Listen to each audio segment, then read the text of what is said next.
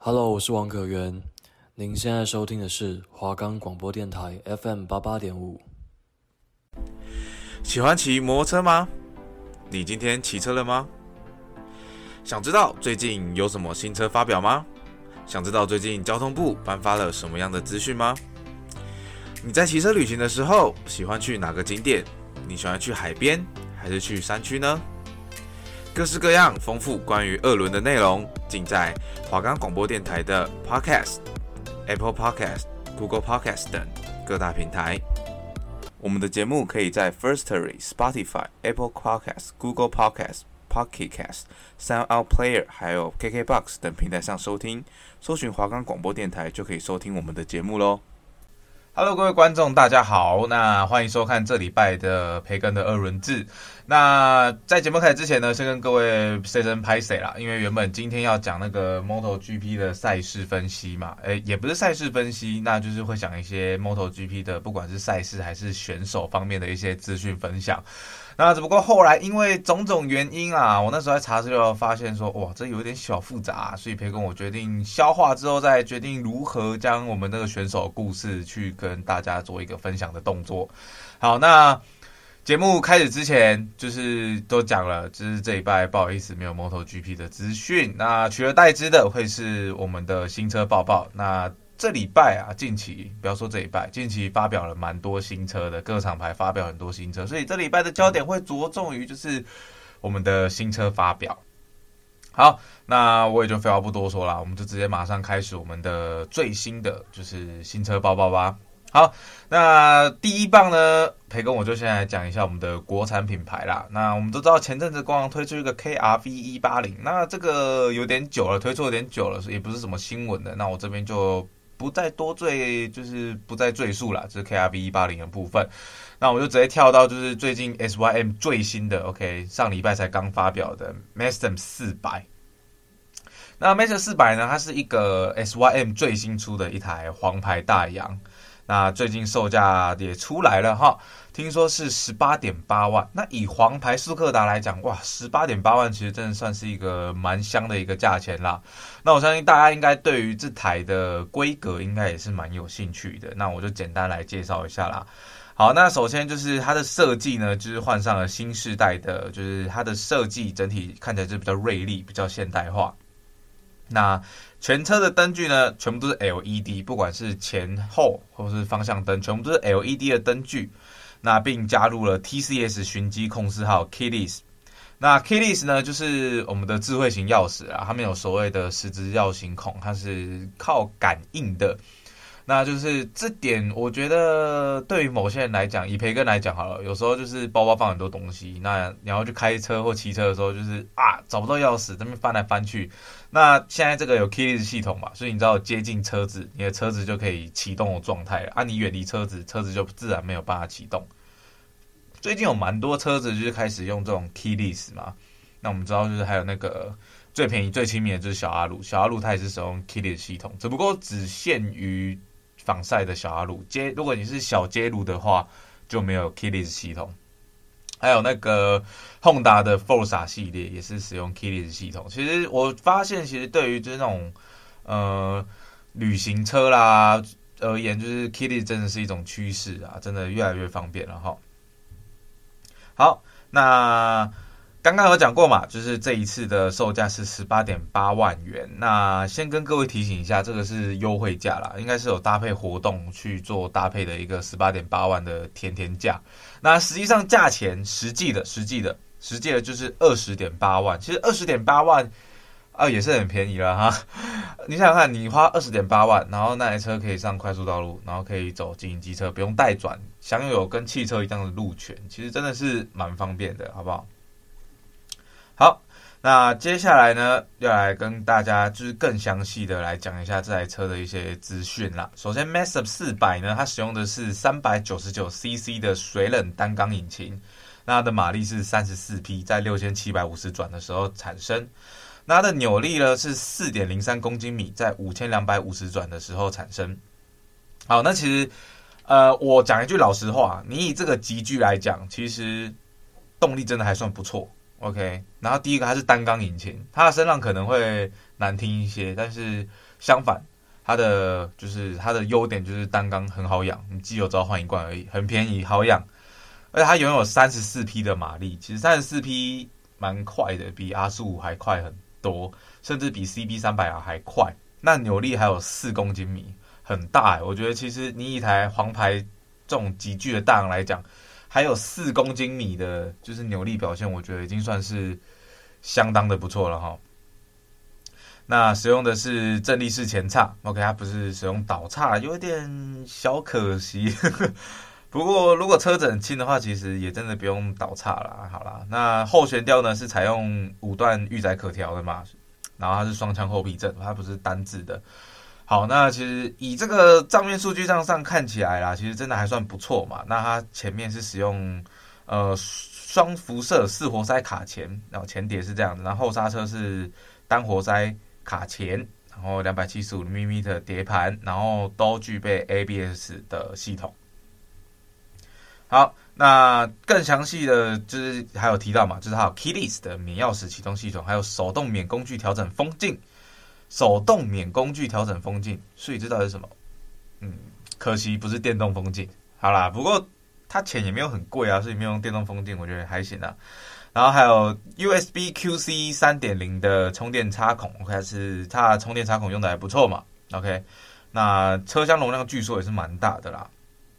然后主要是它有中央液晶萤幕的配置，它的仪表板是液晶萤幕，还不错。OK，那液晶萤幕不要坏啊，坏了很麻烦啊。还有 TCS 的循迹控制系统。好啦，简单来讲就是，呃，规格我就简单介绍到这边啦。那我来讲讲说这台车的心得好了。我觉得如果有观众 OK 想要有一台大型重机，因为毕竟入选方便嘛，那大型重机，然后你又想要就是呃以便宜的价格入手一台全新的大型重机，我觉得这台真的蛮适合的。它才十八万、二十万，它花钱养车不用很贵。它只有单缸引擎而已，然后主要是它又是速克达，速克达养车就就是养车，第一个就是没有那么贵嘛，它没有什么链条要保养，那车厢空间也大，所以也方便。所以我个人认为啦，就是如果你是一个休闲派玩家，你想要买一台可以旅游、可以就是都会骑乘、上下班要骑的，那我觉得这台 Maxim 四百真的是可以考虑一下，价钱便宜、好养，然后又是大洋方便，OK。好了，那聊完了我们的那个台湾的市场，台湾的国产机车之后呢，接下来要来讨论的就是我们的美国美式机车。OK，我觉得美式机车算是一个对我来讲还蛮新鲜的地方，因为我从来没有在就是 p o c a s t 上面聊过美式机车。好，那哈雷出了什么新车？那这个其实算是上个月的上个月的新闻了哈。那因为上个月过年没有机会跟大家分享，所以我决定。趁今天好好来跟大家做一个分享。那上个月呢，哈雷出了一台叫做 Harley Davidson Pan America 一二五零。那我们通常对于哈雷的印象是什么？笨重的美式机车，那种很大台的那种街车，然后棒棒棒棒很大声，然后那种阿贝在骑的。那这台 Harley Davidson Pan America 一二五零这一台车呢，非常的不一样哦，它不是我们所熟知的那些比较传统的美式机车，它是多功能越野车。哦，我是那时候看到这个，哎，奇怪，这真的是哈雷的车子吗？哈雷会出这种车子？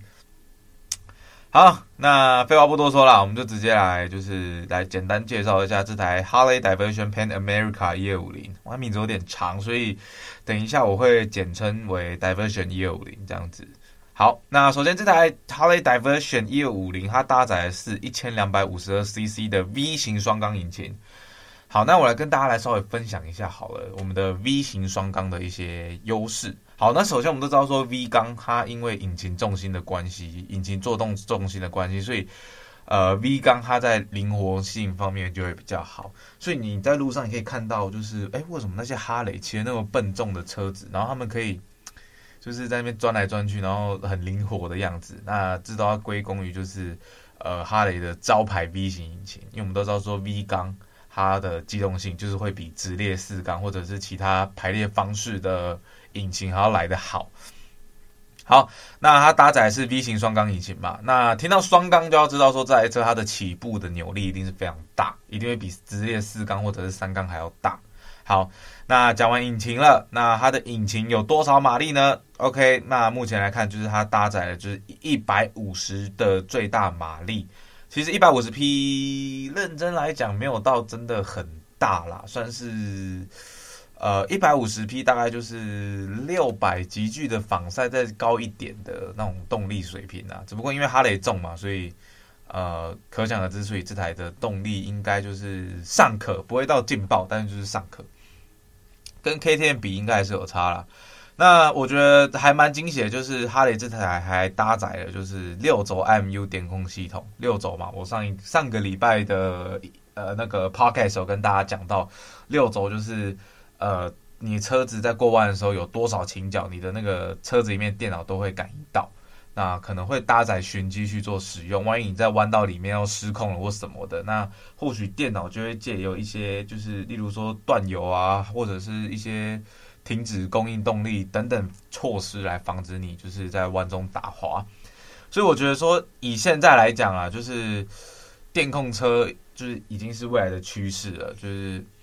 所以说，现在大排气量的车子，我觉得我也是蛮建议各位观众，如果能买电控车子，就买电控车子啊，因为毕竟电控车在于就是说你在一些做一些激烈操驾或者是一般路上骑乘有操作失误的时候，电控有时候都能救你一命。那这台哈雷呢，它的配备非常丰富嘛，那我就直接讲售价了，好不好？它的售价大概是四十八万台币。哦，不过那个是美国的售价啦，进台湾的话肯定是要破百的，好不好？进台湾肯定是要破百，我们台湾那个税金抽那么重，好不好？抽那么重。好了，那我简单的再跟大家来聊聊，就是我们这台哈雷这台一二五零啊，它的引擎的一些规格，还，它使用的就是呃，我们都知道哈雷它就是喜欢做 V 型双缸嘛，呃，其实不难，就是不难理解啦，因为呃 V 型双缸。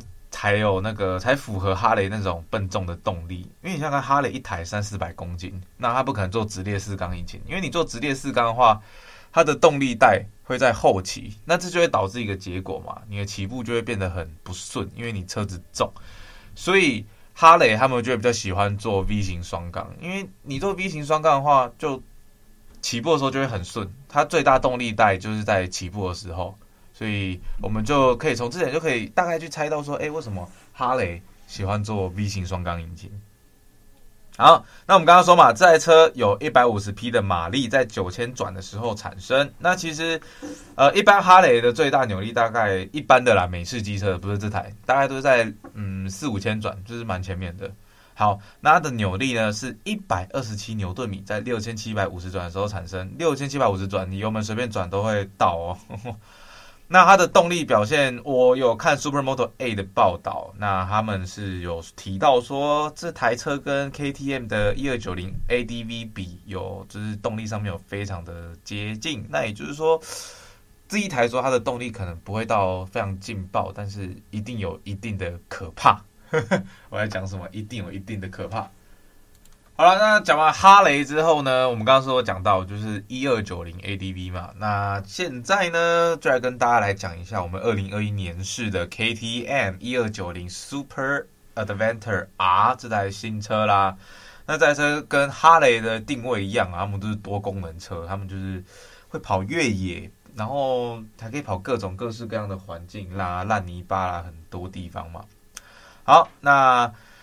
KTM 啊，听到这个，我相信老一辈，不管是老一辈还是年轻世代的车手，应该都多少有耳闻啊。就是 KTM 的扭力非常的可怕。那培根我是没有骑过，但我是蛮好奇到底骑起来怎么样的。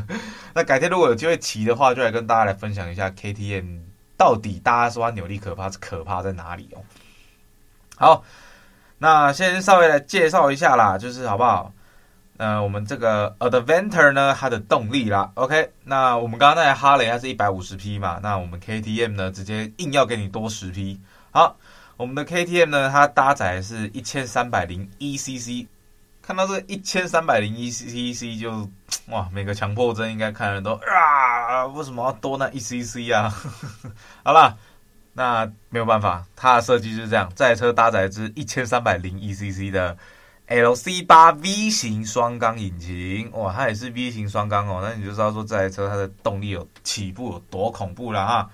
那马力是一百六十匹嘛，比刚刚的哈雷整整多了十匹啊，所以就知道说我们那个杜克啊，它真的是输人不输阵啊，好不好？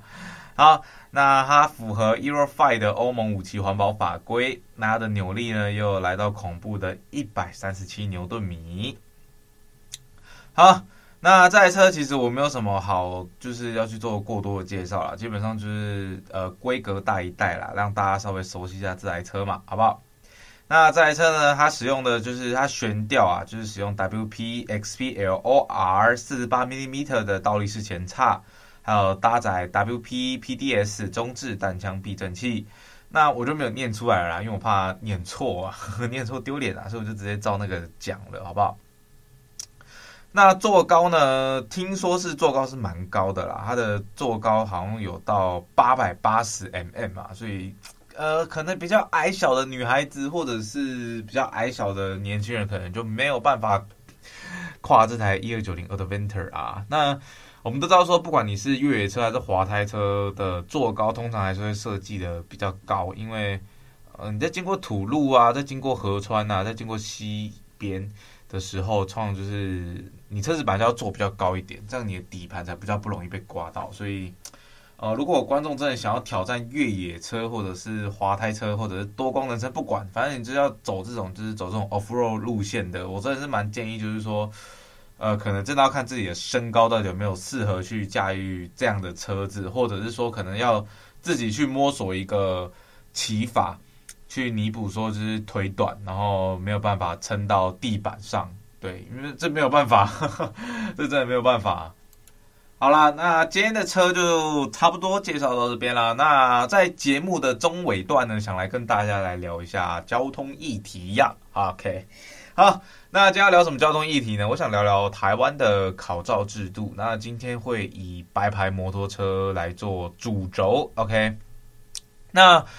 呃，我们大家应该都常常听到，就是呃，台湾人的驾照很多人是鸡腿换来的。那为什么会有这句话？OK，好，那在讲这个题目之前，我想要让大家稍微知道一个就是资讯啊。OK，那我之前看一个报道，就是其实我们台湾人每天就是一整年下来的交通死亡人数，其实跟日本是差不多的。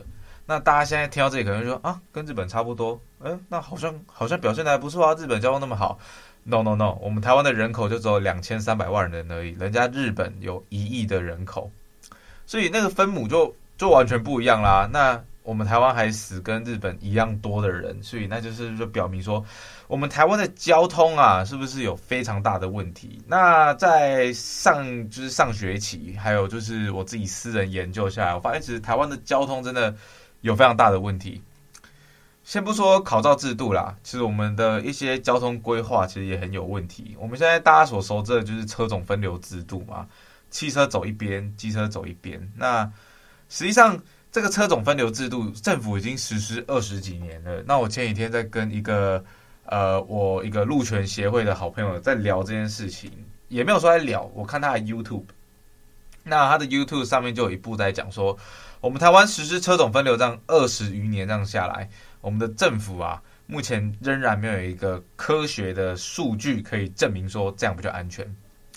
就我们政府实施这样那么多年以来啊，没有一个科学数据可以去证明说，哎，汽车靠左，机车靠右，这是一个安全的一个宣导。那我相信大家都有在骑车啦，那大家真的有就是。有汽车靠左，机车靠右这个事实吗？我相信应该是没有的。呃，实际上你右边就是汽车随时要临停啊，啊，不然就是汽车违规停车占用就是那就是外侧车道。所以说，其实如果你摩托车只局限于靠右边的话，那 塞爆了，真的塞爆了，而且很危险。公车那边切来切去，所以所谓的汽车靠左，摩托车靠右这个东西根本就是不存在的，非理想化嘛。那的确，如果你真的有办法做到完全的。机车走一边，汽车走一边。那如果路够大，不拥不拥塞的情况下，那其实这样是真的比较安全的。但是真的有办法做到吗？你汽车要两段式右转吗？你汽车都不要临停，如果说汽车今天要两段式右转，那汽车也不可以临停的话，那的确就可以做到真正的车种分流，因为不会有那个啊，不会有互相交织啊，车厢不会互相交织啊，那这样子的车种分流就是比较安全啊。但事实上有可能吗？不可能嘛，你塞车一定塞爆嘛。好啦，偏题了。那我目的只是为了跟大家讲，就是我们政府现在的交通规划非常的问题。好，那就要讲考照制度。呃，我不知道各位啊有没有看过那种在路边乱骑车的、乱钻小巷子、出巷子也不看一下的，然后变换车道不打方向灯的，然后在路上骑超级慢的阿公阿嬷，你不会好奇说为什么他们可以拿到白牌摩托车驾驶执照吗？尤其是那些骑很慢的人。好，那各位想看看嘛？如果今天一条路里面，那这边有有规划车种分流，这边规定摩托车大家都要靠右骑，好。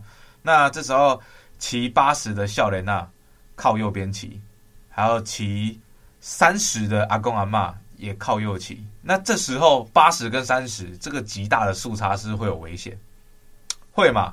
所以我觉得这个就是政府现在奇怪的地方哦。你应该要让就是骑三十的阿公阿妈他们拿不到驾照才对啊。然后反而那种骑八十的少年啊，其实他们的车速是可以完全跟得上内侧车道的，所以。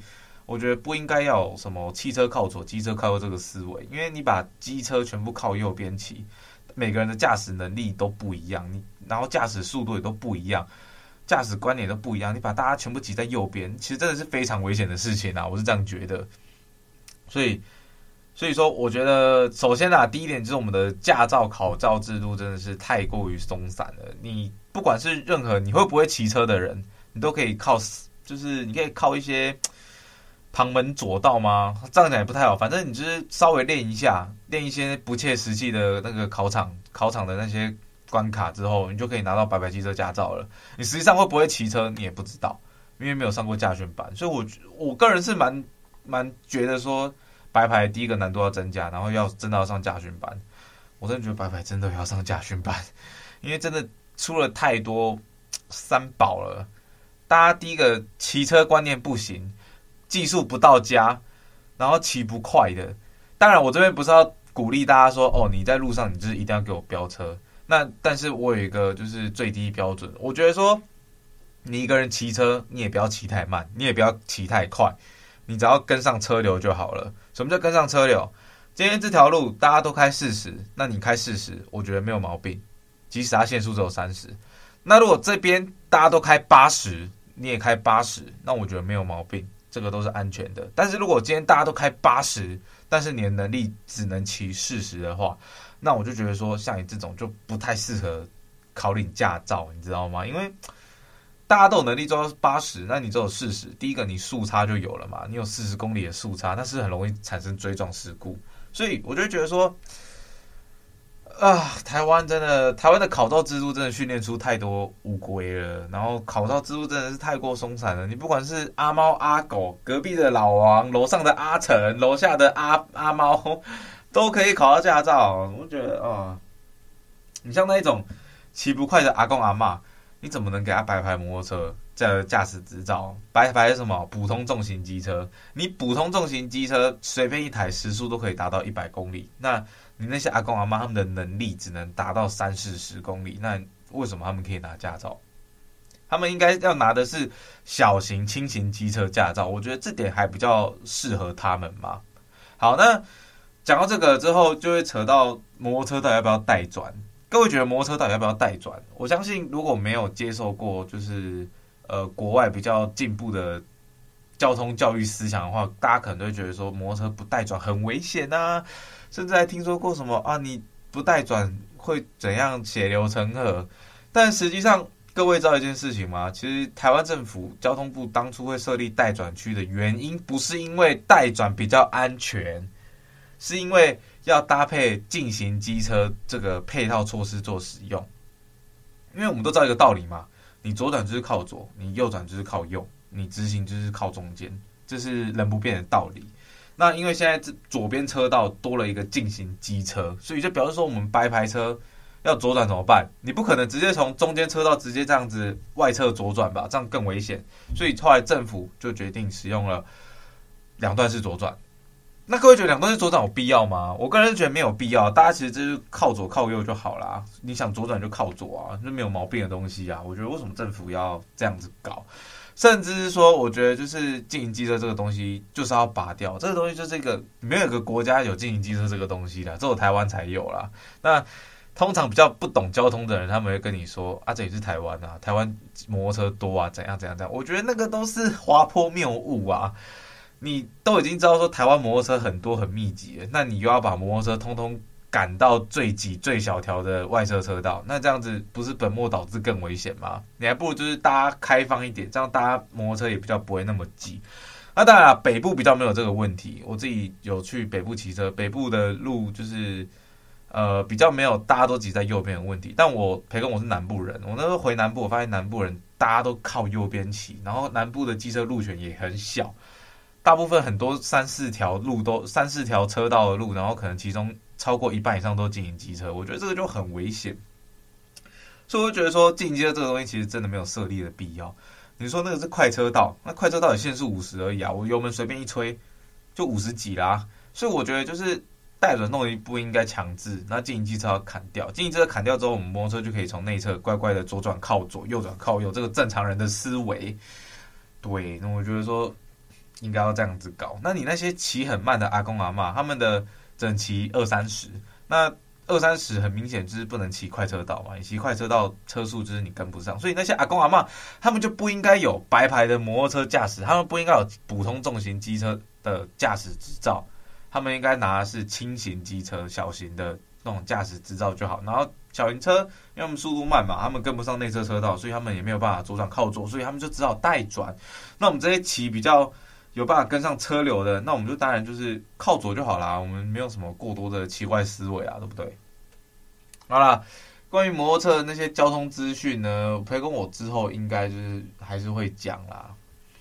因为我觉得我这样跑交通线新闻下来，我觉得说这个东西真的是真的对我来讲，这个东西真的就是比较比较贴近我的心啊，哈哈，比较贴近我的心啊。好了。那今天的 podcast 差不多先到这边啦。那我们现在讲一下下周啦。那下周一样就会有新车报报。那我就来看说下周会发生什么这样的事情。那只不过下一周我有新的就是节目要讲，那就是我们的旅游指南了。OK，那我相信大家应该蛮多人应该期待这个啦，因为。偶尔假日你没事干的话，当然还是会想要出门走走嘛。那我们就是没关系，哎，培根我在下礼拜的节目呢，会来跟大家来聊一聊，就是关于所谓的我们的骑车出游啊。旅游指南呐、啊，那大家不知道想听哪里？那我应该第一集会先以东北角或北海岸来做，就是跟大家来分享啦。我以前自己的骑车旅行经验，因为我觉得东北角跟北海岸真的比较漂亮啦，好不好？就是比较有玩的那个，哇，就是比较玩的那个，我没有鄙视啊，就是真的比较漂亮。好啦，那总之呢，现在最后以节目的最后要跟大家来提醒一下啦，就是我们的节目可以在 Firstory、Spotify、Apple Podcast、Google Podcast、Pocket Cast、Sound Out Player 还有 KKBox 这些平台上面收听，搜寻华冈广播电台就可以听到我们的节目喽。好，那么今天的培根二人之就到这边，我是主持人刘佩儒，我们下周再见，各位，拜拜。